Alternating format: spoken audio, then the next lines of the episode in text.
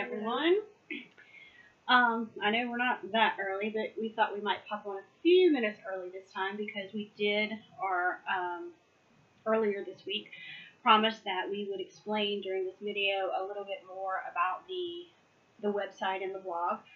Um, for those of you who saw that message or have checked it out, you know, um, we're going to go over a little bit more as to what our future. Um, hey, mom. um, we're going to uh, explain what our future vision is for that, what we are working towards with that. For those of you who haven't seen it, now you'll know about it and you can go check it out. But uh, y'all might remember in one of the previous um, studies, my lovely daughter, who is all about wit and words, um, had made the comment, C'est la vie, would make a great book title. Um, and we actually are contemplating possibly at some point putting our two heads together and working towards a, uh, a daily devotional with that title. But for right now, um, she enjoys writing. And as y'all have heard, she has a lot of wisdom to share. She's she's very gifted with it. Um, my middle daughter, also as well, which y'all have seen some of her videos and her things too. Um, I don't enjoy writing quite so much. This is why I do the videos. um, the wisdom not the writing. I don't I don't enjoy the writing. I've been told I'm good at it, but I don't enjoy it. So, you know, that's just my thing. So, I have created this baby for them. I will contribute to it from time to time. I, I have done the first one to get it started, but this will mainly be their baby. But this will be a blog to be able to give y'all another platform for those who prefer the prefer the blogging platform. Um, and to get a little something different outside of the Bible study. Um, our goal that we would like to do, because in order to do what we want to, it, it's going to require some money, so it's going to take a little while for us to get to that point. But we want to upgrade it so that we can basically make it a one-stop shop for everything. Um, it will have a blog there, but we'll also be able to upload all of our videos there. Um, we will be able to put a link in to our podcast there. And if we were to add any other future platforms, we would be able to put the links all there too. So you can go straight to the website and be able to access any and all platforms that we have, anything that we have to offer right there. Our ultimate goal is to eventually be able to remove everything from the Facebook platform and do everything there. Um, not doing that right away, so nobody panic. Um, even once we do get all of this together, we will still allow time for people to be able to get used to transferring to over there before we do this. But that is our ultimate goal, and we hope that everybody will enjoy that particular platform and the way that we're doing it. Excuse me, I'm sorry, I major sinus issues going on. Um, that is our goal. But if you are interested, the links are on the public page and within the group. Um, the name of it is C'est la vie, but it is connected to this group. And if you happen to visit it, you saw our explanation behind C'est la vie. But if you did not, um, the C'est of course, the pause and think on this, and the C'est la being, you know, cast all your cares and worries on Him, leaving them at His feet every day. There's your connection. Um, I thought C'est la vie meant that's life. well, I've always kind of heard both, but either way, still works. Either way, it still works. And so we like to put together our our wits and our words. Um, matter of fact, in our study today, we're going to get into a little bit of a word study. Um, but, anyways, if you're interested, go check it out. Um, feel free to share. I did insert buttons for you to be able to share on any and all platforms if you want to, um, and it's really easy to access it. So, enough said about that. I just wanted to get that out there and let y'all know what we're doing and why we're doing it, and uh, to go check it out. So, without further ado, um, I'm going to go into a word of prayer, and then we're going to dive into Psalms 7. And you know, when I saw that this week, do y'all realize that next week will be two months since we started this study? Wow. Two months. I can't believe it's been that much already. It just seems to have flown by. But anyway, um, I'm going to go ahead and lead us in prayer. Father Yahweh, I just, I thank you so much again for this wonderful blessing of this time together with fellow believers that we have the freedom and the privilege to be able to do this, to be able to delve into your word, to receive your word, and to share your word. I pray, Father, that so many will have their eyes opened to that privilege and take full advantage of it. I pray at this time that you will please just touch every heart and every mind of every single person that's listening to this and move in a mighty way, that you will just use your words and ours to tell them exactly what it is that they need to hear, to address whatever situation that they are facing right now. They will just hear it in a very unique way that you have tailored it to them. I pray that you will please just bless each and every one of them, heal any hurts that they are dealing with, clarify any situations that they are facing, remove any fogs of disillusionment that are covering their eyes. I pray that you'll just please give them comfort and give them mercy in exactly the way that they need. And I just thank you for all of that that you do each and every single day. I pray that you would just bless this study and bless each person here. And I ask all of this in Jesus' most precious and mighty name. Amen. And I told your dad this would happen. Do you hear? it never fails. never fails. So the coffee hope of it. I'm hoping so. I do apologize, guys. I, I've been dealing with some sinus issues the past two days, and today it seems to be a mixture of coughing and losing my voice and my nose trying to run. So I'm really hoping to not do that while I'm teaching. But if it does, I will keep plowing through anyway. So, that being said, Psalms chapter 7. Okay, so on this particular chapter, um, I've told y'all many times I use a different Bible. Um, I am reading from the scriptures. You are going to notice a little more differences than usual in this particular chapter. Um, most of them, it's not that big a deal. Um, there is one that I made a note of. I actually went and did a word study to understand the difference, and I'm going to share that with y'all. Um, but just in case, you know, for any that have not watched before and do not realize, I don't want you to be confused. What in the world is she talking about? I am using a different version than most of you probably are. Okay, so starting with verse 1. O Yahweh, my Elohim, in you I have taken refuge. Save me from all my pursuers and deliver me. Well, actually, there was a bit of, you know, there was a heading of background on Okay. And, I, uh, one, for one thing, I like the way that they put it. They said that he, oh, it was a song that he sang. Oh yeah, I do recall reading that in my because I compare my versions. Yes. I'm actually wondering where they had the information that it's not in here. I don't know. But I liked the note of it that it reaffirmed music as an accepted vessel for prayer. And it said that he was prompted uh, to sing this and pray this by the words of Cush, a Benjaminite. Hmm. And um, there is no Cush, a Benjaminite, spoken of uh, in Scripture. So um, this could be a person that we don't know. Or I wonder if for some reason they had a different name. Sometimes people in the Bible do have multiple names. It causes confusion occasion- occasionally.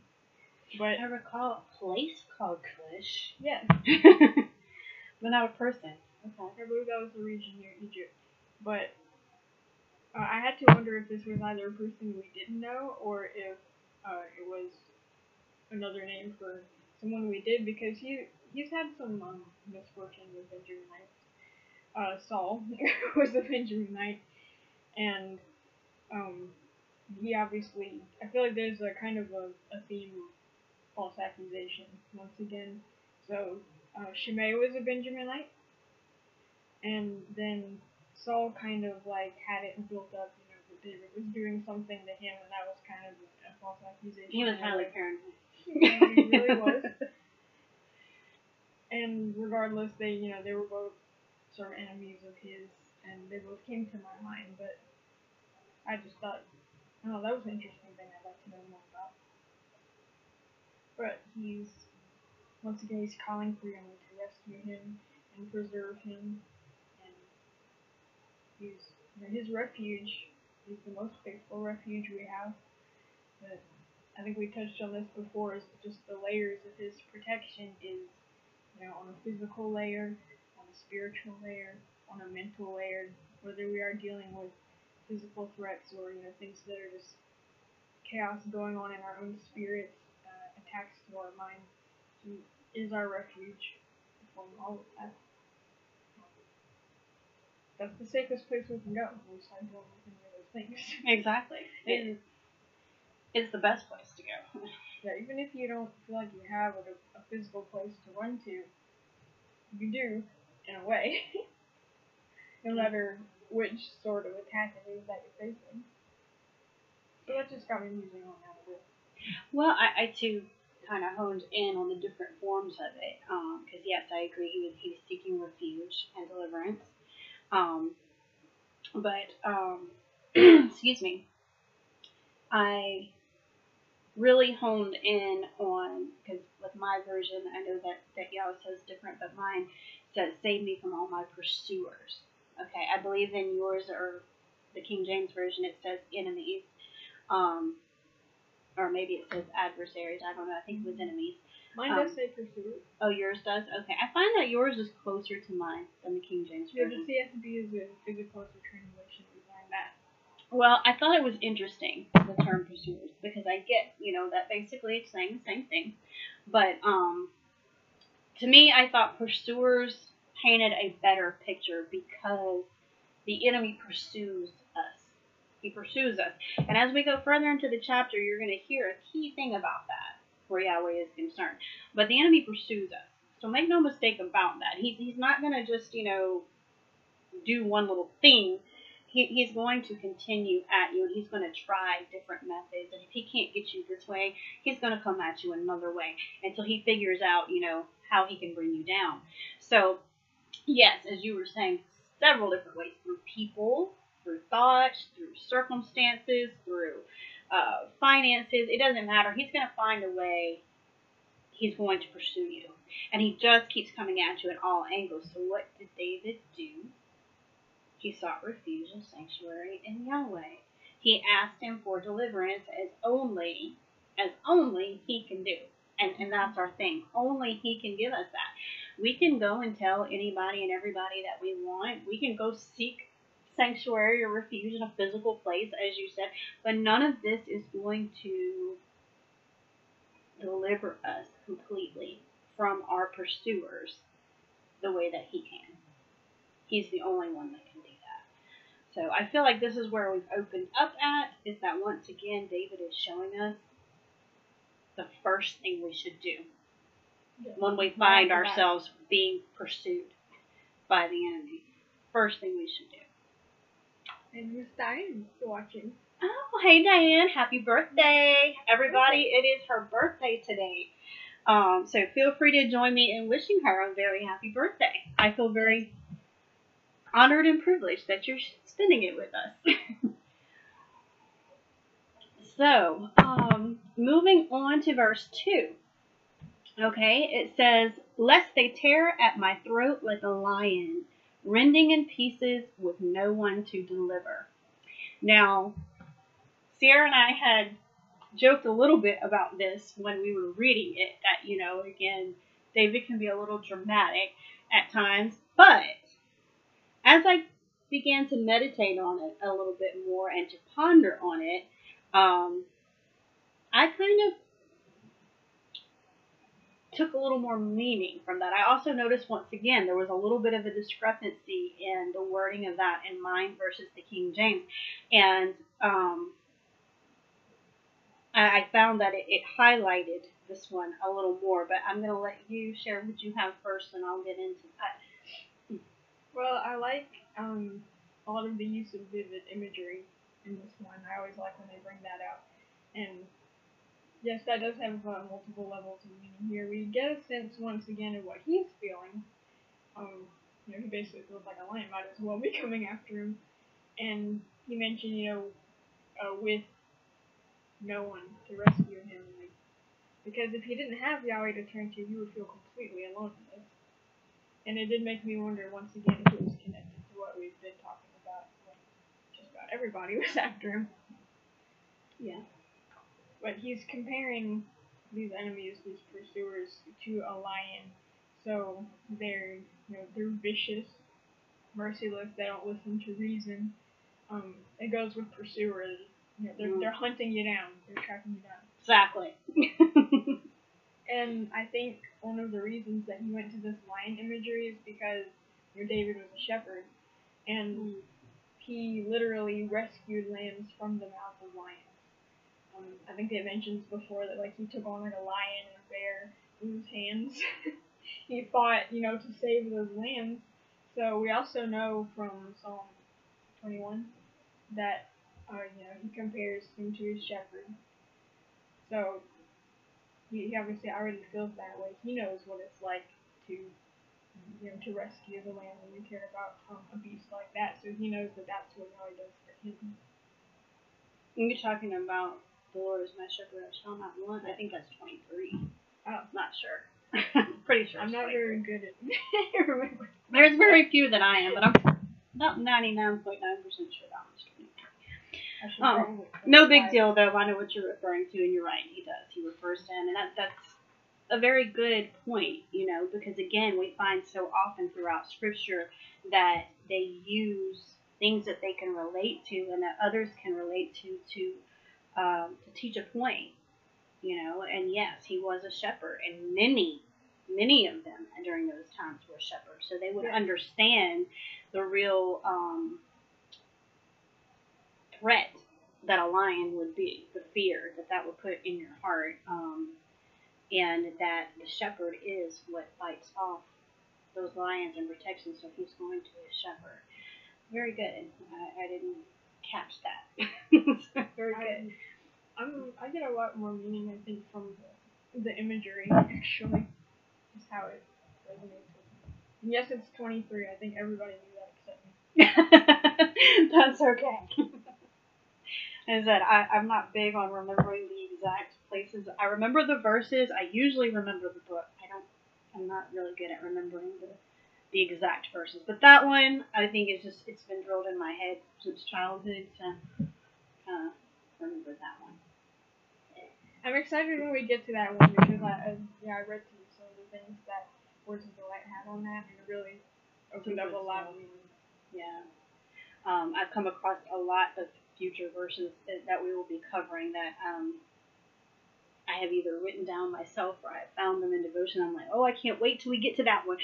but yeah, um, there's just so much depth in the Book of Psalms because it's just so personal and it's so emotional and it's so um, relational. You know, we, we can relate to this so well um, that you could just. I don't think you can ever get tired of it. At least not from me. I don't know. um, did you have more to expound on that? For. Okay. Well, like I said, there I did discover a difference because when I read through, I do compare the scripture and the King James. Um, the the difference that I found was the tearing at the throat. So I always try to look for a significance when there is a difference. Um, and again, it doesn't really make a difference in the actual meaning, but to me, it kind of pointed out to me going for the throat. Okay, that he's he's talking about them going for his throat. You know, when you think about it, when somebody says they're going for the throat, it's a sure death. Kill, extreme Exactly. Mine doesn't say that either. Yeah. To me, I'm like that. That's sure that They're going in for the kill. Okay, that that's their point.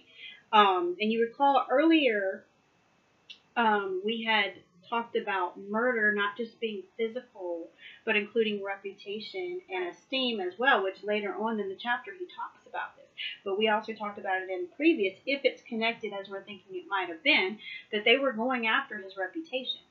Okay, they were going after his esteem, his his you know. Um, so to me, you know, we talked about how murder could be more than that, and I thought that perhaps the whole tear at the throat thing was him saying they're they're literally going in for the kill. You know, they're not just trying to make things bad for him. They're not just trying to hurt him or harm him. They're going for the throat. okay. That's important wording. I thought so. That's why I wanted to note it. Um, so generally, when I find anything that's slightly different, I like to look into it more and, and figure out why. Why is there a difference here? Um, and like I said, a lot of time it doesn't exactly change the meaning. It just clarifies things more. To me, it just it, it, it I've always heard with the Hebrew, and that's what this particular translation is that it, it's taking it straight from the Hebrew, and a lot of the Hebrew is left hand. I've always been told that the Hebrew language paints a picture. And to me, when I notice any differences between this and other translations, that's the main difference that I note. That it paints a picture, it clarifies the situation a little bit more, so that you better understand where they're at and what they're coming from. And so I, I just kind of thought that this showed that um, this is not a minor situation. You know, he, he's talking about this lion. Okay, he's painting them as a lion. This lion is coming after him and it's going for the throat. The lions do that, right? You I mean we've all probably seen those documentaries or you know um, pictures or whatever. When a lion goes in for the kill, it goes for the throat.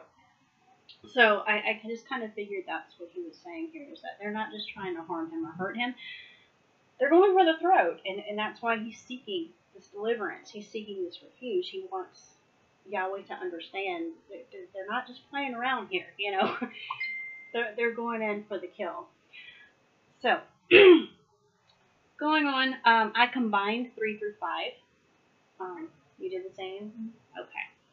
So, we're going to go on to read 3 through 5, and it says, O Yahweh, my Elohim, if I have done this, if there is unrighteousness in my hand, if I have done evil to him who is at peace with me, or have plundered my enemy without cause, let the enemy pursue me and overtake my being, and trample my life to the ground, and lay my esteem in the dust. Selah. That's when things get really interesting. Yeah, but very admirable. Again, perfect example. That was a lot of honor. Because this would fit with the, the theme of the false accusation by his enemies. The question seems to be whether or not David has brought this upon himself by some iniquity. And and so he like mentions, you know, a couple of things that he could have done, or what he is clarifying is that he's confident that he hasn't like uh, harming someone that you're at peace with. You know, that's that would constitute treachery. Um, it also reminded me of uh, Saul once again. You know, he considered him himself at peace with Saul, and then Saul was just like, "Oh no, you're against me, and I'm against you," and it got kind of crazy.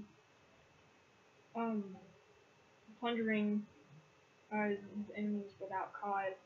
I thought of a few times where he had been out raiding these Philistine territories, and he plundered them, and he was seeing them as they were enemies of Yahweh. And uh, to uh, to plunder without cause might, you know, speak of just a penchant for violence or revenge, um, taking things into your own hands. So he was kind of covering the bases, and he's just inviting Yahweh to search him because he can see all those things inside. Like he's he's committing that to his hands because he's the ultimate judge. He's the only one whose verdict actually matters. Exactly. And who can really see the truth of the matter Right. that no one else can see. Yes, he, he's asking him for, he's inviting him to search him, his, actions motives, and to judge him accordingly. And he, he's stirred up, like he believes he deserves it, and sadly, if, otherwise, his, he just has this, sense of integrity, and he believes that he would deserve for his honor to be left in the dust, as he says. A little more of the lion imagery, trampling him down. whether that was physical or, or with his honor or. And and that kind of sets up the theme for the for the song as it continues. Exactly. that that's my whole thing. Is he's basically he's saying if I'm guilty, let me get what I deserve. That's what I that, that in a nutshell is what this is saying. Um, he's not asking Yahweh to let him get away with something and get him out of this. He's saying, I believe if I'm, or excuse me, I think at this point he has a confidence in his innocence. He's saying, I believe I'm innocent, but search my heart. Yeah. And if you find me guilty, let me get what I deserve. Um, and I'm just kind of like, I sat back and I'm just like, wow, because have you ever done that? I've never done that. I've never done that. You know, I'm just kind of like, wow. Um, because that's just it. We know that, that God is omniscient. We know that he, he's, he's able to see everything. He's aware of everything. He knows everything, and he can see right down to the very inner core of us. So if there's anything that we're not 100% pure on, you know, he's going to see it. And so to invite him to let us receive whatever we deserve because of that, that that's a major that's a gutsy move there. That's a very gutsy move. But it does show you, as you said, the integrity of David. It shows you the, the clear integrity here. Um, and so he invites him in and he tells him, you know, search my heart, see if I've done anything that I shouldn't have, if I've done any of the things that they're accusing me of, if I brought this on myself, then let me have what I deserve. Um, and I thought to myself, my next thing was because I asked myself, you know, have I ever done that? you know? I'm usually, uh, I think back and I'm like glad that he didn't give me what I deserve. Exactly. So we're how often are we like I'm so grateful for God's grace because it didn't deserve that. Totally didn't deserve that.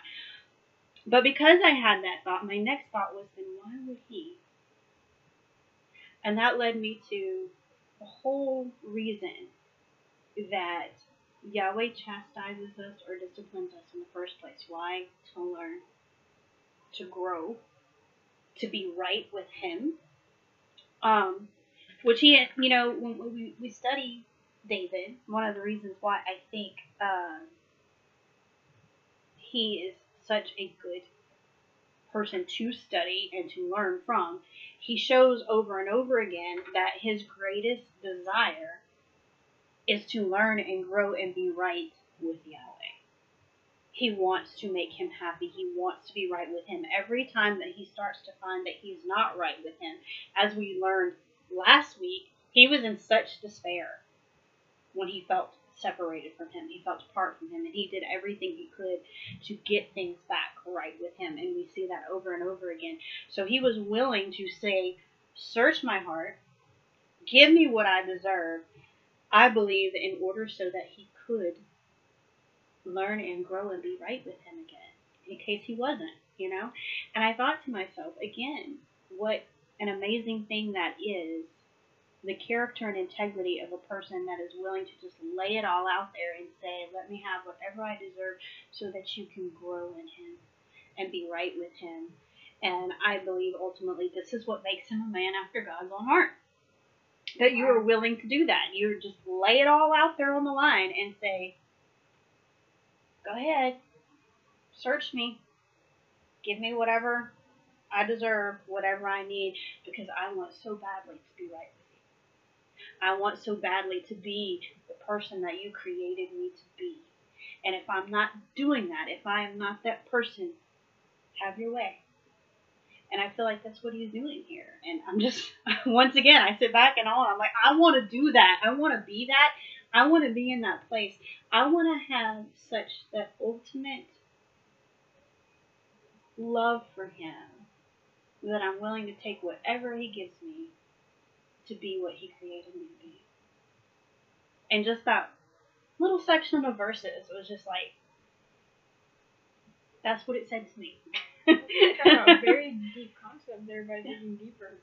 That that is the way we usually find more meaning in a passage of anything is by like asking questions and looking for that. And so often we don't. And like that's an amazing thing that like I've missed and probably a lot of people have. Well, that's one of the reasons I, I like so much. It's difficult sometimes, but I like so much to just take it a few verses at a time because, yes, we often don't ask the questions because we've already moved on to the next part of the chapter, the story, so to speak.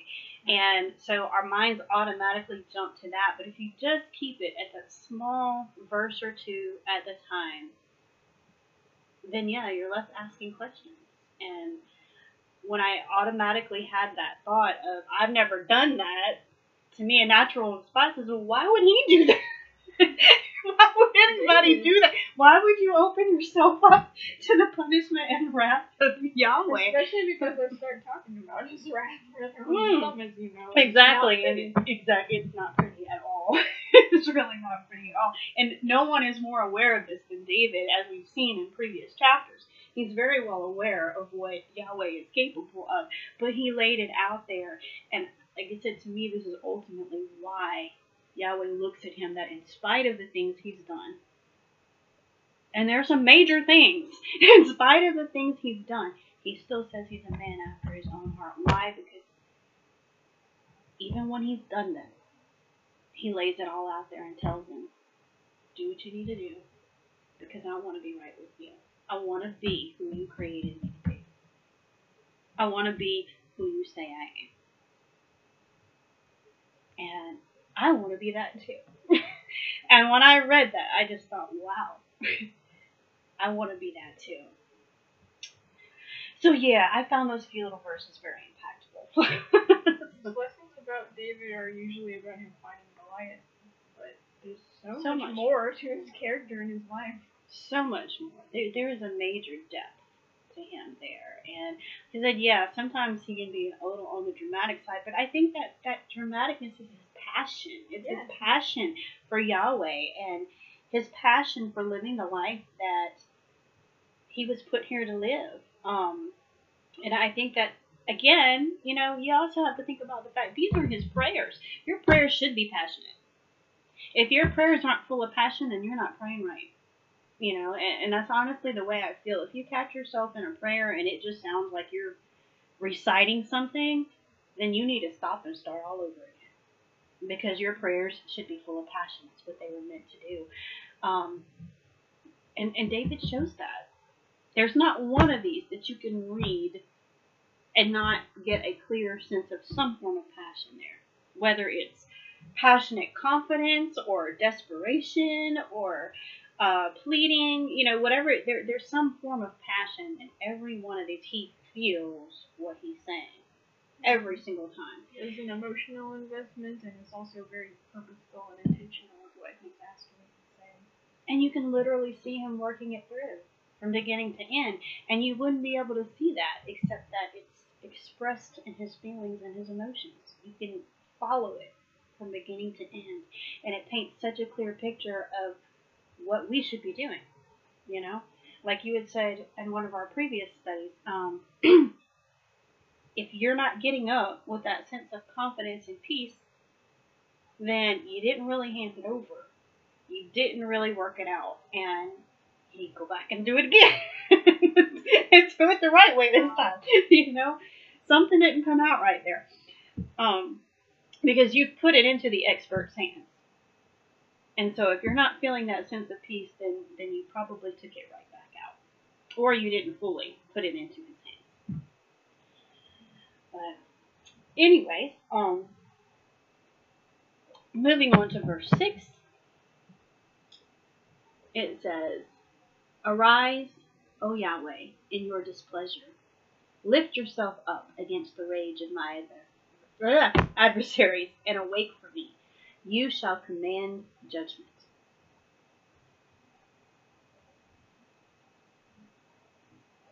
We're moving on to the wrath. Yes. Prepare yourself for that. He knows that Yahweh is righteous and that his anger is stirred up against wickedness. He knows how he can feel about this. And he knows that wickedness is punished ultimately. So he's putting in the ball in his court. Now you can just look at some of the verbs there. It's like it's wanting him to act on that anger that he knows he has about us. Rise up, lift yourself up, and we know that he's always working, but um, from our perspective, sometimes it can seem like he's asleep or he's dormant. And once again, you can you know see his his thought process and his, his emotions. They're just asking him to, to rise up here. And I like how they um. Hang on, I think I'm moving to another verse. You went on Wait. to Sorry, I combined mine. Oh, that's okay. If you want to wait, I'll just cover mine real quickly and then move on because I combined seven through nine. Okay. Do that? okay. All right. Well, I had a little notation in my commentary from the King James Version on that one that this was looked at at that time with a battle cry. And I found that very intriguing. Battle cry. a battle cry when he tells him to rise up. Um, I kind of got that at this point, you know, he's already asked him to search him, and you know, I, I felt that he had a very, he was very confident that he was innocent in this, that he was pure in this. So therefore, he's he's giving a battle cry. He's ready to fight. He's ready to battle his enemies, and he knows who to ask to fight for him. Okay? He knows this is the best person he can come to, and he's showing complete confidence in this, um, and in Yahweh's capabilities.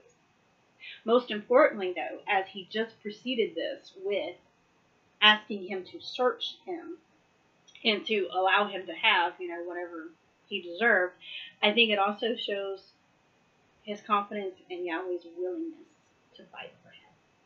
That he's looking at him and what he's done, he's looking at these enemies and what they've done, and as you said, he is aware that his anger would be stirred by this. Um, he's aware of what he is capable of, and so he's calling him up to help him to fight for him. He's asking me, like, look, this is what's going on. This is what they're doing. They are going for the throat. If I've done anything, let me get what I deserve. But if I have not, fight for me. Take care of this. Stop this. Because only he is capable of doing that. He recognizes that. He knows that he can't do it on his own. He needs him. And so he's going to him and he's calling him, fight for me. So I think he's showing a confidence in his innocence. I think he's showing a confidence in God's character, his judgment, you know, um, what he normally does, you know, in situation like, and he's showing a confidence that, you know, in his his innocence, God's abilities, and his willingness based off of his character, um, to fight for him. So I thought the whole battle cry thing. I thought, you know, I, would, I probably wouldn't have picked up on that, but that that is kind of what he's doing there. He's, he's ready to fight. He's ready to battle, and he's calling Yahweh to battle for him. I like that. So I thought that was kind of cool. That, that confidence and conviction has really reached a peak a lot quicker this time. it really has, and I think that continues to show that he's very confident in his innocence. You know, he, he was willing to put it out there, um, but he was very confident in his innocence in this particular situation. Otherwise, I don't think he would have done either one of those things. but um, I think that really came through in that verse. So, um, like I said, I did combine seven so I'll go ahead and read that. Um, and let the congregation of the peoples gather about you, and over them return on high. Yahweh judges the peoples. Judge me, O Yahweh, according to my righteousness, and according to my integrity within me. Please let the evil of the wrong be ended, and establish the righteous. For the righteous Elohim is a trier of hearts and kidneys. I think that's what we all hope for. Yeah, but I noted once again he did ask him to judge him again. Not just them, but to also judge him again. He did. So, not just once, y'all, but twice. Twice. Judge me. Give me what I deserve. if he didn't regret it, No. he would do it again. I'm now thinking something I was gonna say was the last one. That's okay. Just tell us what you got. It was about like lift up, lift yourself up against the fury of my adversaries, and said, I just like the the thought of like it was his fury against theirs. like, um, who do you think is going to win? yeah. So she said, "Get him, Lord." exactly.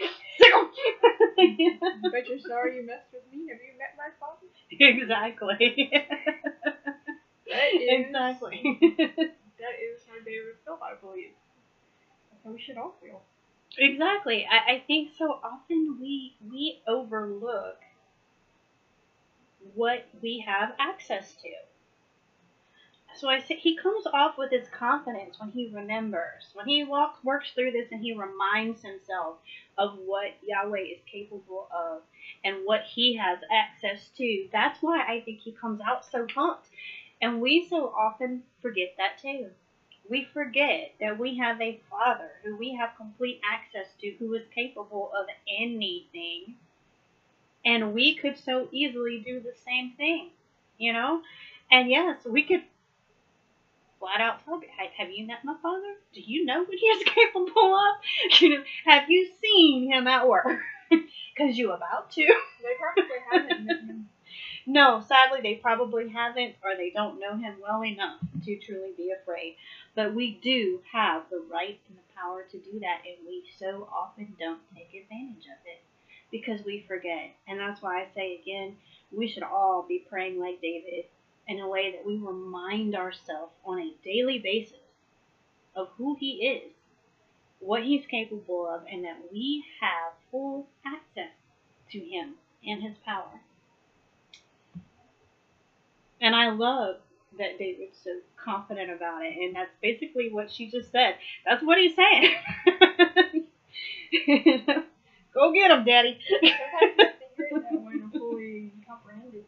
yeah, it, it it's simplistic, but that's just it is so powerful in how simplistic it is. I believe someone said that um that the majesty of the Bible is the majesty of simplicity. I agree. Like how it states things so clearly but has so much meaning. We try to overcomplicate it. I think we do. We try to overcomplicate it, and really, it's so simple. Um, I mean, again, you know, they, they try to use ways of phrasing it on a level where people can relate and understand, and we tend to try to make it into something that it isn't. But it is so easy when you, you truly, you know, especially like I said, when we break it down in, into just a few things at a time, um, and when you apply it, you know, you, can suddenly just see it so clearly, and it really is powerful in how simple it is. And there are so many layers, and I love that. I love that about it. And I love how it's tailored and it says something different to each and every one of us because he's speaking through it directly to what we need. It really is like art. Yeah. A lot of, of, of paintings, for instance, um, they have their impact is derived from the simplicity, the uh, omission of unnecessary details that distract from what you're really trying to portray and say. And people do get kind of different feelings and interpretations from that. Often has to do with their outlook or experience that calls them on. I've kind of noticed the same thing about removing some of the details. Um, and, and I think that, again, is one thing where it shows that Yahweh knows his children so well. He knows our penchant for chasing after the details and going on rabbit trails and missing the point. Missing the forest for the trees. exactly. He knew that in advance, and I think that's why when we later find out details that went along with stories, we're always kind of like, well, why was that left out? That's why it was left out because we got so caught up in those details that we missed the point that he was trying to make. It doesn't matter who pushes. exactly. It doesn't matter. I mean, if you want to go jot those down on your own and find out, which sometimes I do, that's great. But don't miss the point in the meantime. And I think he just wants to tell us the point because he knows how we are. We'll, get so sidetracked in all the details that we miss what he was trying to teach us. Um, and I love that he knows us that well. And I love that you find things like that that show us without a doubt he knows us that well. and he knew this long ago that we were going to be like that. And he made adjustments for it. You know, same way as any parent would when they know what their children, you know, what their character is, their personalities are, and, and you know, you try to adjust according to that in the way that, you know, being a homeschooling mom, every child has a different learning style, and every child has different um, habits and tendencies, and you try to adjust how you teach them according to that in a way that they will learn best. And I feel like he did that and the way that he wrote his word. It's true. Um. anyway, go on. Just go. Well, after the topic of judgment has come up, it's kind of like moving to a judicial scene that recognizes Yahweh as the ultimate judge. You know, he's the one who's, once again, whose verdict really matters. And who's taking his seat on high kind of represents his sovereignty over the people. He's on that, that higher plane that we talked about in one of the others once again. And David is co- confident of his innocence here. He's not taking pains to defend himself, he's just committing it to him. He's, got the final word.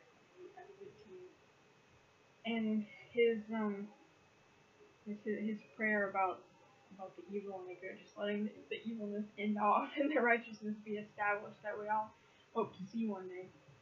Um, he's he's praying in agreement there because he's praying in keeping with Yahweh's plan for good and evil. Kind of calls to mind once again the the two ways Psalm one. And like wickedness, no matter how long it seems to continue, it's going to reach a definite end. But righteousness is you know, it's built to last. It's going to be established forever, and there's going to be a time where that's the only thing that's left.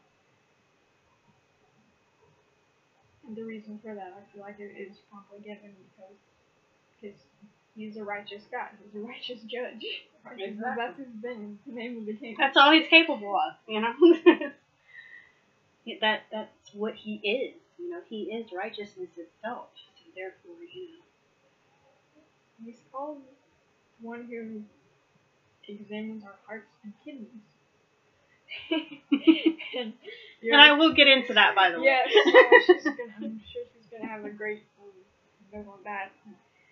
But yeah, I don't know if yours said anything about that, but mine, what it initially said was the one who examines the thoughts and emotions, but it has a note that the literal meaning is examines hearts and kidneys.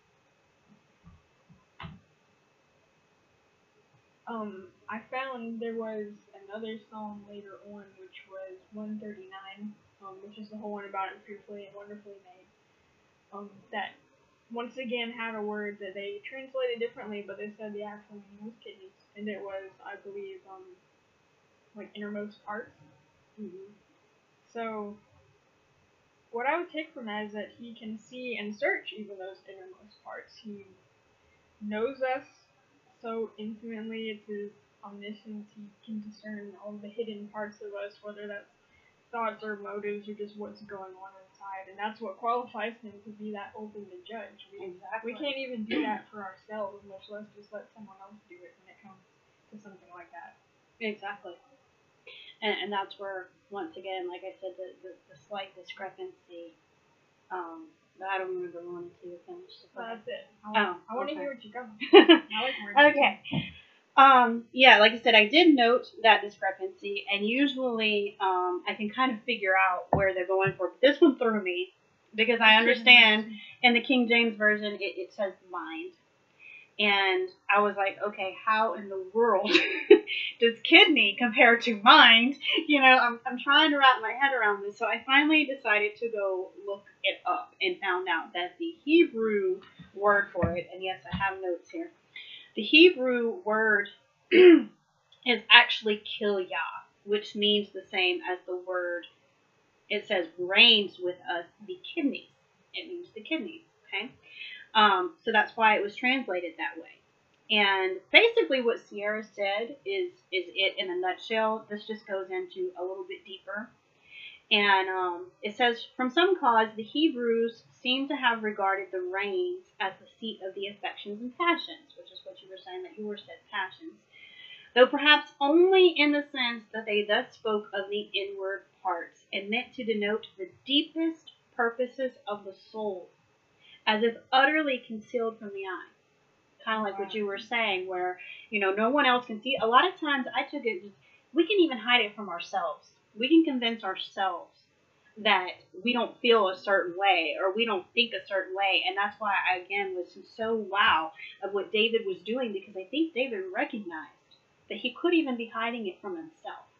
So he wanted Yahweh to be the judge of that. And, and that's what this was, was saying. It's like the deepest purposes of the soul as if utterly concealed from the eye. These deep thoughts and feelings, so unknown to other people, are all known intimately to God and thus the character of every man is clearly understood by him. The character of every man is clearly understood by him, and he can judge every man aright. The phrase used here of trying the hearts and reins, or kidneys, is one that is often employed to describe the omniscience of God, which is what you were saying. Um, the particular idea here is that as God searches the hearts of all people and understands the secret purposes of the soul, he is able to judge aright and to determine correctly in regard to their character, or to administer his government on the principles of exact justice. Such is the ground of the prayer in this case that God, who knew the character of all people, would confirm those who are truly righteous and would bring the wickedness of the ungodly to an end. And so I'm looking, I'm thinking to myself, this like opens up a whole other picture for me there's one thing to say um, to you know in, that particular verse let me go back to that particular verse where it says um, to try their hearts and their minds okay we get that we're talking about the fact that god is omniscient but I, to me hearts and minds means their thoughts what they're thinking. He knows their inner thoughts and what they're thinking. But to talk about, and that one phrase, and I see it got you too, it did the same thing to me, the deepest purposes of the soul. To me, that takes it to a whole new level than just what's in your mind. Why? Because we're aware of what's in our mind. We might be hiding it from other people. We might even be really good at hiding it from other people, but we can't hide that from ourselves. But, but those inner purposes of the soul, we can even hide that from ourselves. We can convince ourselves that we don't feel a certain way, that we wouldn't do a certain thing, um, that we would never think that way. You know, that, that's a whole different level to me that only Yahweh can see these things. Only He knows these things. Only He can pull those out to the forefront and make it seen and known. And so, therefore, yes, he is the ultimate judge and the only one who can judge truly and perfectly according to a man's righteousness, according to his integrity, according to his character, because man cannot see these things. And to me, the different level that it brought out is that even we can't see these things, which is why David kept asking him to search him and judge him too. Because I think he was recognizing I might even be deceiving myself here. I might not even be aware of my true motives here. Um, so to me, that, that one change from mind to kidney made a, a whole different level. yes, you know, these. I'm sure when they were working on these translations, they were like, well, that's not going to make any sense. They're just talking about thoughts and feelings, so let's just turn it to that. It'll make more sense. But they really missed the mark of a really important part of that. I think so. It, it just puts it on a whole different level. And you know, for me, I think the reason why that's such a big deal is because think about it. It's one of those things where, again, we kind of know that God knows what we're doing. He, he knows what we're thinking. But think about how much of a wow, I really need to check myself level it puts it when you hear that He knows the deepest purposes of your soul that even you might not even be aware that you're feeling or you're contemplating. You know, it, it just really makes you want to to search that and, and like David's doing. Father, search me and show me if there's something in there that I'm not aware of so I can fix it. So I can fix it and be completely right with you because there might be something there that I'm not even aware of. And I never would have taken it to that level just reading mind. I mean, we kind of all already know that, and we just, it doesn't mean we live according to that. A lot of times we forget that too. But that one just kind of had a wow factor for me, a sit back and wow, you need to think about that. You need to pray about that. you need to do something about that. And I'm not sure but that's not what, like I said, David's whole point and purpose was in, in laying it out there was that he was recognizing the fact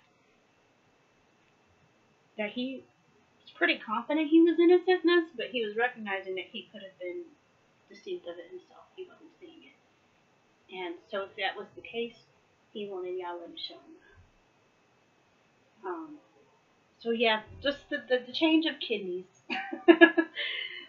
the word kidneys is very profound today, guys. the wording is important. It has meaning. If, if there's a meaning that it had at that time that it doesn't now, you've got to be able to get into that context and understand it. Seriously, the Hebrew language is a beautiful language. There's so much depth to it. It's like a whole picture and story in each and every word.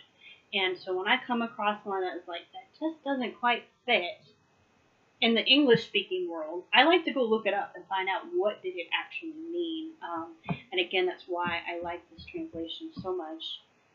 There's just so much more there. And again, I, I don't want to offend anybody because there's nothing wrong with what the King James Version says. I'm not saying that it's not right or that it's not true. There's just more of a, a depth to the original Hebrew text that I guess at that time you couldn't make a good translation in the English speaking language. There weren't really the words to translate that to, so they did the best they could with it. Um, I don't know. That that that's just me though when we talk about these discrepancies, if, if any of these these meanings that we've just discovered for ourselves, these original meanings have impacted you at all and made you say wow, and opened up a new meaning to you in a verse, then really think about that and consider that. You know, um,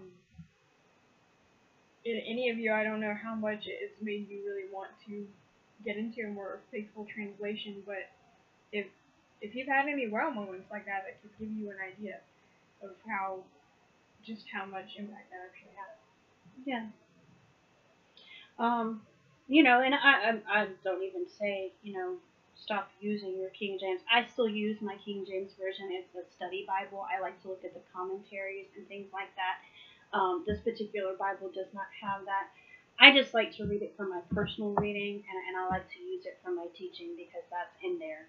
Um, so again, please no one take offense and think that I'm saying the King James Version is wrong or is bad. I'm not saying that at all.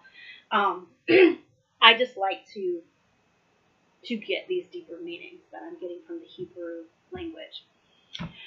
Okay, so moving on to verses 10 through 12. I combined 10 through 12 on mine. Um, and I lost my place. Oh, there I am. My shield is upon Elohim who saves the upright in heart. Elohim is a righteous judge, and El is enraged every day. If one does not repent, he sharpens his sword, he bends his bow, and makes it ready. Now we're into real wrath. yes. Yes, like, like I was saying, we've been spoken like that. Righteousness is prime characteristic, and the wrath is just as much a characteristic as the mercy. Um, a lot of people forget that. Right. So this is a bit of a, a wake-up call if you've had a few before. And, well, I should start with the shield part first. I like that. Saying that the shield is upon him, that kind of makes me think like his, the shield, his, you know, security and his protection is inseparable from Yahweh. It's one and the same. Right? If one is there, the other is there. He doesn't have any true security or protection apart from him. Um, he's trusting him to, to be that shield bearer for him. He's the one that he has that trust in. and because his his righteousness, we trust him as he saves the upright in heart. Promise. And you know, as believers, we have that ultimate security. And yeah, it's just really setting up once again the judicial idea and a judge who acquits and condemns. And just the, the comment of him being enraged every Hmm. yeah. Which I'm not That's a scary about. thought. Yeah, I can't I can't be surprised um, to hear that if you actually think about it. And just knowing the enraging things that we know already and do that time like a billion because we don't know what he knows. Exactly. We don't know more about these specific things. We don't know what else is going on in the entire world. The things that he knows And then about. that he even knows the inner parts of these people that we can't see. Yeah. I mean, I've actually I've mentioned this several times when speaking to my husband. Okay, we all know the story of Sodom and Gomorrah, right? We know what he did to Sodom and Gomorrah based on what they did. Now think about our world right now. Just what we know of, as you said. What's going on in our world right now is far worse than what was actually happening in Sodom and Gomorrah. There is more happening in our world right now. People are doing worse things than what was happening in Sodom and Gomorrah. And we saw what he did to them. So, yeah, I can only imagine how enraged he is every single day um, at what he's seeing. And I shudder to think of the wrath that he's going to deliver. I don't yes. And he can see he hates sin more than any of us. And he can see straight to just the wickedness that's inside somebody and it's sad and it's enraging and I I can understand even though I can't fully understand what that has to actually be like for him. Yeah. So I can, I can, but I can't. Um, yeah, it's a it's a vital part along with the mercy because if we want that to be true about the righteous being established forever and the the evilness being cut off, that can't be done without His wrath. Uh, it goes into some some pictorial detail. he's he's got all these uh, these deadly, these poised weapons ready, uh, as David is putting it. And, and these weapons in the hands of the ultimate judge and creator pointed at you is terrifying, and that's the point. Yeah. Don't miss the point. Exactly. He's, he's loving, that's true, but he he doesn't tolerate sin. And who's in the line of attack is anyone who doesn't repent. So the just the unspeakably important the message of salvation and to to accept that and repent is really vividly underscored here. I think there was a passage like that in one of the others that, that made mm-hmm. me think about that and it, it was like that again, if not Agree. However, I did. I got a different take on the shield thing because of the wording. um, let me go back to verse ten here when he says, "My shield is upon Elohim." Okay, I, I, I see your point. I just didn't get that take. Um, but yes, I see how that could work too. Um, my take was that you know he was saying if I say it like for instance, let's say we were going into a battle, okay, and my shield was upon you. I kind of took it that he was saying he was on the side of Elohim. He was on his side. And uh, wouldn't you want to be? he was on his side. Um, and you know, I, I'm kind of like you know, if you weren't sure you wanted to be on his side, just read the rest of them the, verses. Read the rest of this chapter. You'll be sure which which side you want to be on. But I took it that he was saying he's on his side because he's a righteous judge, and he's angered every day at all the wickedness that he sees. Okay, so he, he's choosing to be on his side with this, and don't miss, you know, as she was saying, um, she was talking about the fact that yes, his his mercy, his grace is big part of his character, but don't miss that he is a warrior. He is a divine and mighty warrior, and people often want to forget that part. They want to leave that part out. Um, he is mighty and he is powerful, and yes, if you do not repent, he's making his weapons ready for you. okay? Yes, David was clarifying that. If you are one of the people that is enraging him, if you are are doing wickedness, if that is what he is seeing in your innermost parts and you're not repenting of it, he's making his weapons ready for you. And yeah, that's a scary place to be. That's a very scary place to be. But the good thing is you can do something about that once you see that and you recognize that. Um, you can do something about that, and that, that's what David is saying. Um, but yeah, I, I think that could work both ways with ours. That yes, his his shield is, you know, they're they're they're together. I guess know, if he's got the shield, you gotta get behind him. True. Very true. Very true. Either way, I think it comes out to the same thing that we know they're united, they're together, they're on the same side, and that's where we want to be. okay? This is where we want to be, and you can only achieve that by being right. And that involves your integrity and your character. Um, you, you want to call Him into battle for you, you have to be right with Him, and you have to be on the right side. You, you don't want to call his wrath onto you. I can assure that. but um, yeah, that that is what I got from that. Was he was basically um, making it clear that you need to repent, or you know, he is a warrior. Don't forget the fact that he is a mighty warrior, and he does have um, some pretty impressive wrath. there, there is nothing more powerful than him and um, I don't want to be on the receiving end of that wrath. I can tell you. I think that's the impression everyone should get reading that. Yeah. Don't. And, and you know, don't forget the fact that we have already seen through just the chapters we've covered already that David's very aware of what Yahweh is capable of. So when he tells you that this is not what you want, he knows what he's speaking of. Don't don't ever underestimate it. Yes, he is merciful. Yes, he is loving, but he is also mighty. And he also has a very impressive wrath. And he is righteous, which means that he is going to ensure justice, which means that when he needs to use that wrath, he is going to.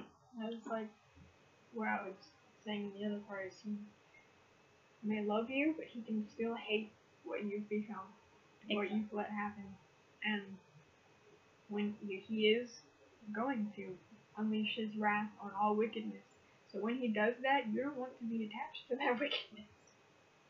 You have to look at it from a parental standpoint once again. If you're a good parent, every parent has a situation. No one wants to discipline their child.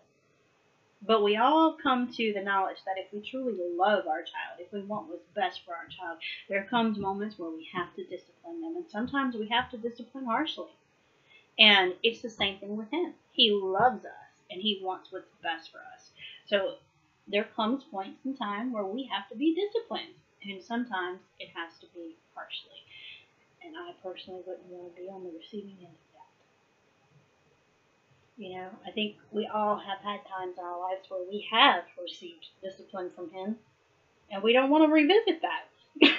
you know, but in this particular case, what we're talking about, what he's been enraged by every single day, this is going to be some really harsh, harsh wrath, some harsh judgment. Um, but it, it's called for.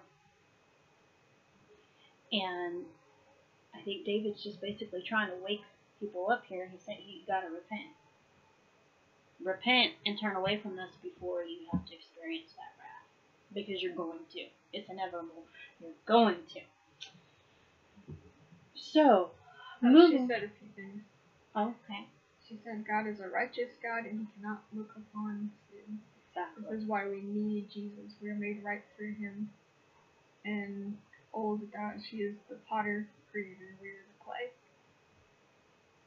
Correct. He's shaping us and he's molding us. And that discipline is just as necessary to do that, which I think David recognizes when he, he asks for him to search him. Um, you can't be shaped or molded properly unless you're aware that you're out of shape in the first place. you know, so that you can submit yourself to the hands of the potter to be properly shaped. Um, for lack of a better way of putting it, can you imagine the potter trying to shape something that keeps running away from it? keeps trying to shape itself. keeps going in the wrong way, you know? You know? You're supposed to be a bowl. Why do you keep making yourself a vase? Stop it. you know, good point. Yes, he's trying to make us into something we, we need, and we're trying to shape ourselves into something that's visually pretty. You know, um, yeah, good point. Um, but that's just it, and, and I think David sees that. He's recognizing it. He's asking for that, and we need to start doing that too. You know, it's not something I ever thought about doing until I read this particular chapter. We need to be doing that too. Um, if you want to be sold out, you got to lay it all out there and invite him to do what he needs to do. No holds barred. Um, so moving on to verse 13. Says, and he has prepared for himself instruments of death. He makes his arrows hot for pursuers. Wow. you see what mine said? Oh, yours is something different. He has prepared his deadly weapons. He tips his arrows with fire. That doesn't have the same impact, You know, and now that you mention that, I do remember that that discrepancies where they left off the pursuers once again. And to me, the pursuers is such a big deal. Um, because this takes it back to the very first verse we were talking about right. to me, and all ties it in. Um, I believe he especially hates pursuers. Reason being, it's not just a random act of wickedness. You know, it wasn't something that, that they did on impulse. It wasn't an occasional thing. It wasn't an emotional, passionate, you know, moment. You know, a pursuer it's a constant, continual thing. It's something that that was premeditated. It was thought. Um, it was planned. It was schemed. Um, and then when you pursue, that means that you keep on until you bring them down. And the notes that I had actually brought back to something you said in the very beginning. I had wrote like a hunter going for the throat. They're going in for the kill. Okay, that's how I think he looks at pursuers because they just keep going at you. Think about a hunter. When a hunter goes out to hunt, they don't just walk out there and say, okay, I'm just going to wait until something shows up and I'm going to shoot it. No, they have a plan. Okay, that's the reason why they wear the camouflage, why they use a particular kind of weapon, why they use a particular type of ammunition, why they wear a special type of clothing, why they use scents, um, calls, a location, whatever. Why? Because they know their prey. And they plan accordingly to lure in this prey and kill it. And that is how I think he looks at these pursuers, uh, the enemy who's pursuing us. He knows us. We are his prey, and he knows us, and he uses these particular methods to lure us in and to go in for the kill that is so much worse than somebody who acts out and does something impulsively. Um, I think that's why, you know, again, the whole murder thing where it talks about, you know, thou shalt not murder. It's about lying in wait, which means planning it, scheming it.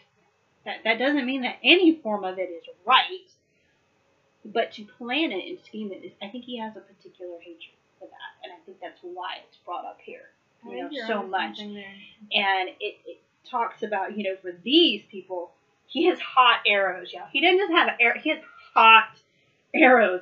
And what I picture is taking the tips of those arrows and putting it into the coals. Think about hot metal, you know, where it's like glowing hot. And that that's what I see. Or even, you know, medieval times, when they used flaming arrows. Okay, they would actually set it on fire and shoot it, you know? But either way, you know, it's not a good visual. It, it tells you that he clearly has a particular hatred for these particular kinds of people. And I believe these people are being used by the enemy. There's no doubt in my mind to scheme like that, to be filled with so much hatred and evil and wickedness, to continue to pursue someone and go at them and go at them until you bring them down. That's what he does. Exactly. So he, he's using them. He's working through them. You know, and of course they're allowing it. But I think that's why some people might say, wow, that's like seriously harsh. You know, and a lot of people don't even want to believe that Yahweh is like that. But he's righteous. he can't tolerate that. That that enrages him, as it said. And yeah, I absolutely believe that he will use that wrath. He will rain down that wrath on people that are filled with the enemy. The enemy is coming after his children. He's using his children, and he's using his children to come after his other children. Think that wouldn't enrage a parent? Think about it, parents. You're gonna sit back and watch someone use your children? You're gonna watch those children that are being used coming after your other children? Are you gonna shut that down? There, there's nothing that I wouldn't do to protect my children. There's nothing that I wouldn't do for that. If that's my love for my children, imagine his love for his. Because I can't begin to comprehend, comprehend the magnitude of his love for us. So, yeah, don't believe for a second that he wouldn't rain this down watching this happen. Oh, yeah. Oh, yeah, he would. so, anyway, your take on that? Well, I had actually um, basically already said everything because I kind of wrapped that up with the others, Okay. mostly because mine didn't have those, those the pursuers. Yeah, um, I think when they, when they say pursuers again, that obviously they're putting emphasis on that. It's an echo to what they were saying before, like you said. And I think you were onto something really true there. Um, quite frequently through the Psalms, and I, I think in the Bible in general, when they are talking about uh, wicked people and like, contrasting them with others, it is usually talking about uh, scheming and lying and wait and plot and tricks and traps. There's So- forethought there. Yeah, there's no there's no accident. Yeah. There's no mistake. You can't So- say I, I, I didn't I didn't really think, you know, I was just going with my feelings. It was an impulse. Um, I didn't mean to. You can't say any. There's no defense to that. You thought it out, and you thought it out well and meticulously and purposely. And yeah, I think he has a particular hatred for that. And, fire is often associated with his wrath. Yeah, exactly. Eternal the sea of fire and fire and brimstone. There you have. Well, fire purifies. It does. And Intense. you can get straight to the straight to the root of it. and burn sin out. no, that's a scary thought. Yeah, but yes, fire purifies. Okay, so I tied up 14 through 17. Um, so I'm just going to go ahead and read the rest of those. See he who is bound with wickedness and has conceived trouble and brought forth falsehood. He has made a pit and dug it out and falls into the ditch he made. His trouble turns back upon his own head and his wrongdoing comes down on the top of his head. I give thanks to Yahweh according to his righteousness, and praise the name of Yahweh Most High.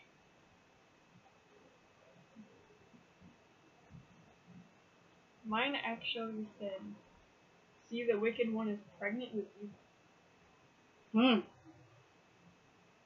Okay. That, that was such an interesting phrase that I thought for sure Wow. it was the actual translation. 'cause That's the kind of thing. That What verse was that? Um, fourteen. Bound with wicked. Yeah, it, it kind of when I read my explanation on that and what I took for it, it's kind of the same thing. But yes, yours is a better description. It brings more of a picture. I can. it's birthing evil. It's so filled with it. It's it's it's bringing it forth. Right, this part really got my attention a lot because of the metaphorical nature and like how what is true. What does that tell us is true about wickedness? Um, and so I, I wickedness breeds wickedness. Yes, it does. And I can still see that, um, even if it doesn't outright say pregnant with evil. It's, um, but it is bound with it, and the, the conceiving and the yeah bringing it forth. You can still see that. Um, the wicked one knows evil intimately. Uh, their Mhm. their life their life is wrapped up with it. They carry it inside of them, and it's sure to come out. And Very good. they they feed it with their thoughts and their actions. They just let it grow. And they nurture it. yeah, ide- ideas and, and feelings of, of trouble start inside of them, and when they're full grown, they manifest and acts of deceit. You're gonna you're gonna see. And so I actually really loved that passage because I was like, that's a very good metaphor. That is. That is. If, do you want to? Would you want to be described as pregnant with evil? Be real with yourself. yeah. I think I would be hiding for a while. Yeah. That. But sadly, you know, so much of this world is, and you can see it uh, growing and breeding, and, and it being nurtured, and it's coming out everywhere, and it's trying to. I guess I'm going with the metaphor, impregnate everyone else with it through media, you know, whether it be radio, television, um, books, even, I mean, especially for the children. It's just, it's everywhere right now. And, and yeah, that's exactly what's happening.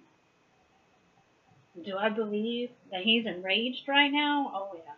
I- don't think there's probably ever been the heights of rage to the level that he's at right now. And that is a really scary thought. And I, only see it getting worse. I really do. Hmm. I know, especially with the Israelites, he would use. Uh, there would be phrasing before like prostituting themselves with, you know, this, this wickedness going on. I guess that's what happens. Is you conceive evil. Well, there is a passage that talks about woe to those who find themselves pregnant when he returns. And that's pretty much what he's saying that you've sold out to the other side, you've, been intimate with the other side. Um, and, and so, yeah, it kind of goes along with that. So, yeah, very good metaphor with that. And for people of violence and wickedness, every scheme they plot takes them closer to destruction, their own destruction. The things they do to harm others are detriment to themselves. They're always watching, and I think there's a once again a part somewhere um, you feel like to the pure he shows himself pure, and the blameless he shows himself blameless. This is to the devious he shows himself shrewd. I see exactly what you're up to and what you're about. Yeah. And I thought I um I thought of Haman from Esther. Oh yeah, yeah. That that was a interesting turn of events there. That yes. Esther is a deep source of irony and poetic justice. yes. Uh, but it was an exact, um, very good demonstration of, of what they were just talking about. I think it's like he set all this stuff up for uh, Mordecai, you know, for the innocent, and all it all comes down to him. And then the verse after that is in some uh, type parallelism, the part about it, um, synonymous parallelism about it on them on top of their heads, which I think uh, emphasizes it and conveys it as an unchanging law. But then the final part is where once David has gotten through all that, you know, he's, been moved with the Spirit through all of that, and you know, this all may be true. Yes, there's this evilness happening, and he's still got these pursuers coming after him, but he he sees that Yahweh's righteousness is something to be thankful for, and it, it culminates in praise. His glory is, is song worthy, and regardless of anything else, it's not going to change his praise. I love that he always starts and ends that way, as it should be. Um, but yes, that, that was a very good, very good metaphor. Um, so with mine, I just got because I didn't have that particular phrasing.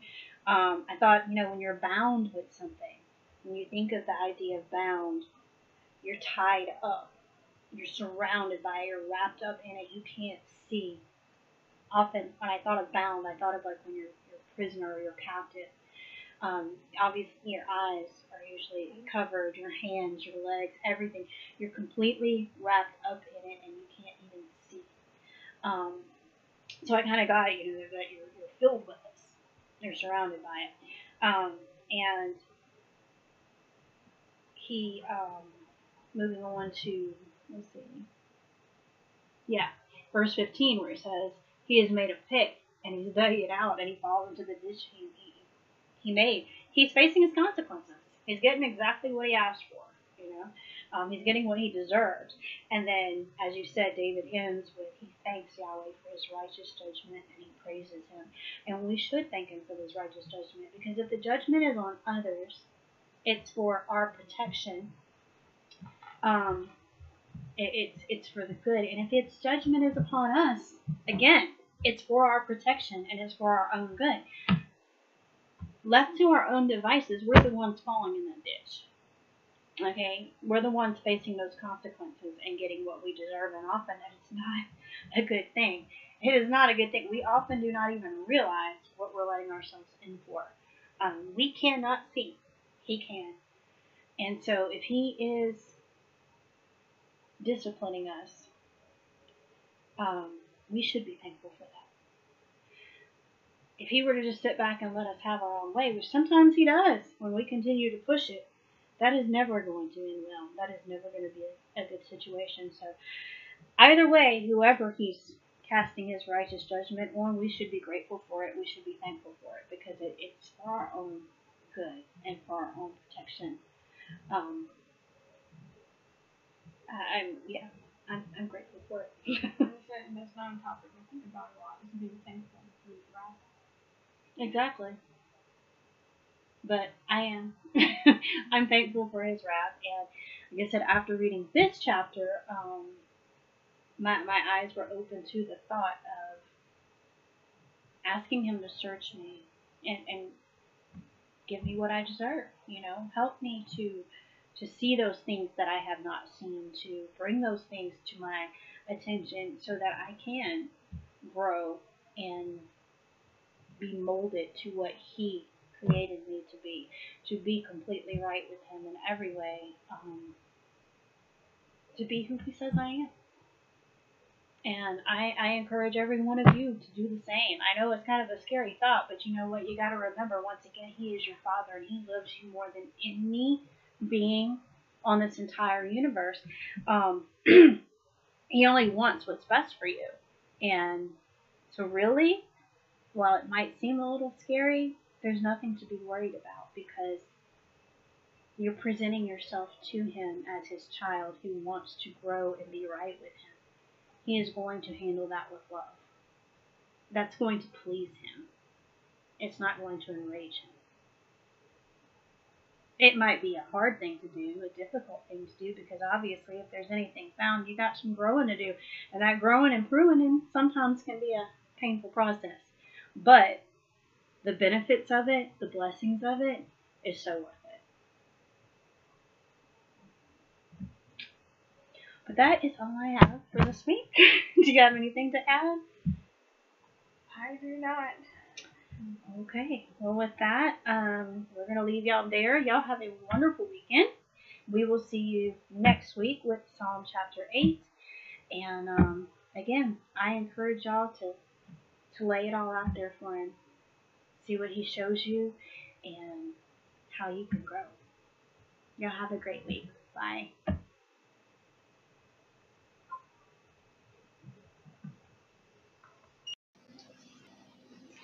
Thank you so much for listening.